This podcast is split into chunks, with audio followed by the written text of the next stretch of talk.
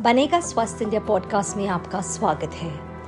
हमारा ध्यान प्रत्येक और सभी के लिए एक समग्र और स्वस्थ भारत बनाने पर है। हमारा लक्ष्य लक्ष्य संपूर्ण स्वास्थ्य का है, जहाँ नागरिक, व्यक्ति, समाज और सरकारें सभी के लिए स्वास्थ्य सुनिश्चित करने के लिए मिलकर काम करते हैं।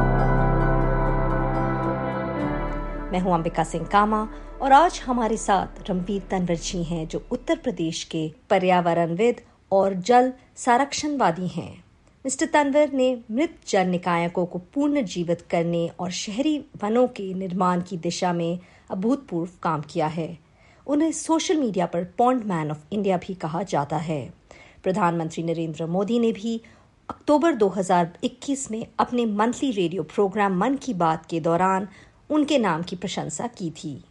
आज मिस्टर तनवर भारत के जल निकायों और जंगलों की स्थिति पर चर्चा करेंगे और ये भी बताएँगे कि कैसे इन्होंने ये सब बहाल किया है। धन्यवाद मिस्टर तनवर हमारे साथ जुड़ने के लिए। क्या आप हमें बता सकते हैं कि भारत की आर्द्र भूमि की आज क्या स्थिति है? तो जो वेटलैंड्स की या फिर हम एक अगर कॉमन टर्म्स की बात करते हैं किसी भी वाटर बॉडी की तो जो अभी करंट स्थिति है, वो ये है कि जितना मेरा अपना अनुभव है कि वो 60 परसेंट से ज़्यादा वाटर बॉडीज चाहे तो वो गार्बेज या फिर वो सॉलिड वेस्ट से भरी हुई है सेमी और फुली रूप से, या फिर उसमें जो है एंक्रोचमेंट है, लोगों ने कब्जा कर लिया है। दूसरा, जिस तरह, और इसकी स्थिति वहाँ पर ज़्यादा भयानक है, जहाँ पे हम अर्बनाइजेशन करते जा रहे हैं। जब तक वो प्योर रूरल एरिया है, जब तक वेटलैंड्स की स्थिति अच्छी होती है जैसे जैसे उस तरफ़ अर्बन एरिया बढ़ने लगता है अर्बनाइजेशन बढ़ने लगता है, या यूँ कहें कि सो कॉल्ड डेवलपमेंट होने लगता है, वहाँ पे वेटलैंड्स की स्थिति अपने आप खराब होने लगती है। मिस्टर तनवर, ये जो सूखी जल, नाकियाँ हैं, इनको बहाल करने की प्रक्रिया क्या है? तालाब की स्थिति खराब क्यों है? उस आधार पे ये डिसाइड किया जाता है कि इसके रिस्टोरेशन के लिए क्या करना है। जैसे मान लो एक तालाब में गार्बेज भी भरा हुआ है और सीवेज भी है तो पहले वो मैनुअली गार्बेज प्लस ये क्या नाम है वीड्स निकाली जाती है। वीड्स को कंपोस्ट में कन्वर्ट करते हैं। गार्बेज को रेक्टिकल्स की हेल्प के उसको रिसाइकल सेग्रीगेट करके उसको रिसाइकल करते हैं। कुछ ना कुछ मटेरियल उसको अपने बनाते हैं उसका।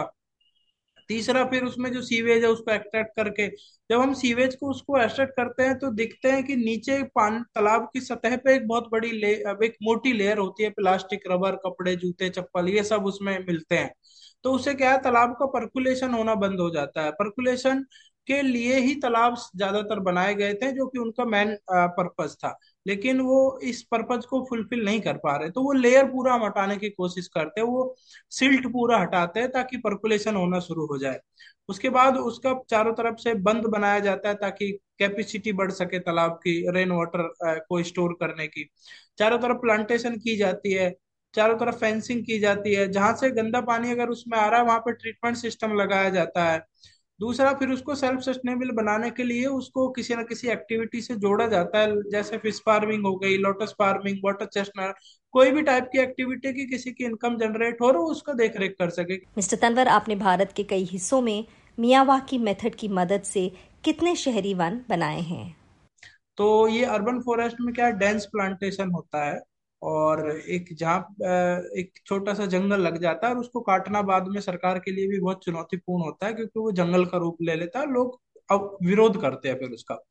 तो ये हमने शुरू किया और अभी हमने दिल्ली एनसीआर में लगभग छह जंगल ऐसे डेवलप किए हैं छोटे छोटे किसी में पाँच हज़ार पेड़ है, किसी में दस हज़ार पेड़ इसके साथ साथ हमने दो बड़े लैंडफिल साइट्स को सरकार से अडॉप्ट किया है, जैसे आपने दिल्ली का गाजीपुर लैंडफिल साइट है। तो वैसे ही, वो नहीं, लेकिन वैसे ही हमने गाजियाबाद जिला जो कि दिल्ली से बिल्कुल सटा हुआ शहर है, उसमें हमने दो बड़े लैंडफिल्स को अडॉप्ट किया और वहाँ पे लैंडफिल की जगह आपको अगले एक साल बाद बड़े बड़े जंगल दिखाई देंगे, जिनमें पचास हज़ार से सत्तर हज़ार पेड़। मिस्टर तनवर, मेरा आपसे आखिरी सवाल ये होगा कि सतत विकास को वास्तविका बनाने के लिए भारत प्राकृतिक संसाधनों का अधिक संतुलन उपयोग कैसे कर सकता है? जो हमारा एग्रीकल्चर है या एग्रो फॉरेस्ट है, उसको हमें बढ़ाना, बढ़ावा देना पड़ेगा एग्रो फॉरेस्ट क्योंकि बहुत सारे प्लांट्स हैं, बहुत सारे ऐसे सैपलिंग्स हैं ट्रीज हैं, जिनसे हम बायोफ्यूल बना सकते हैं आसानी से। जैसे खुद बैम्बू है चारकोल बना सकते हैं उससे, अभी जेट्रोफा है है ना? और ये बहुत सारी ग्रासिस हैं उस तरह की। लेकिन क्या है कि उसको अभी और गवर्नमेंट ने इस संबंध में काफ़ी कदम उठाए भी हैं। तो उसमें क्या है, किसानों को प्रेरित किया जाना चाहिए कि वो इस तरह की फ़ार्मिंग करें जिसको यूज़ करके बाद में बायोफ्यूल बनाया जा सके। क्योंकि अभी क्या है, हमको पेट्रोल डीजल पे ही ज़्यादातर डिपेंड होना पड़ रहा है, जो कि सस्टेनेबिलिटी के पैमानों पे बहुत कम खरे उतरते हैं। तनवर, हमारे साथ जुड़ने के लिए आपका बहुत बहुत धन्यवाद। इस हफ़्ते बनेगा स्वस्थ इंडिया पॉडकास्ट में बस इतना ही। अगर आपके पास उस टॉपिक पर टिप्पणी, सवाल या सुझाव हैं, जिस पर हमने आज चर्चा की है, या ऐसे मुद्दे हैं जिन्हें आप फ्यूचर में कवर करना चाहते हैं तो हमें ज़रूर लिखिए B S I podcast at the rate N D T V dot com पर। बी एस आई का मतलब बनेगा स्वस्थ इंडिया। आप हमारे फेसबुक ट्विटर और इंस्टाग्राम पर बनेगा स्वस्थ इंडिया हैंडल पर भी जुड़ सकते हैं और सप्ताह भर बातचीत जारी रख सकते हैं। अगले हफ़्ते तक मैं अंबिका सिंह कामा आपसे अलविदा लेती हूँ। हेल्दी रहें, सेफ़ रहें।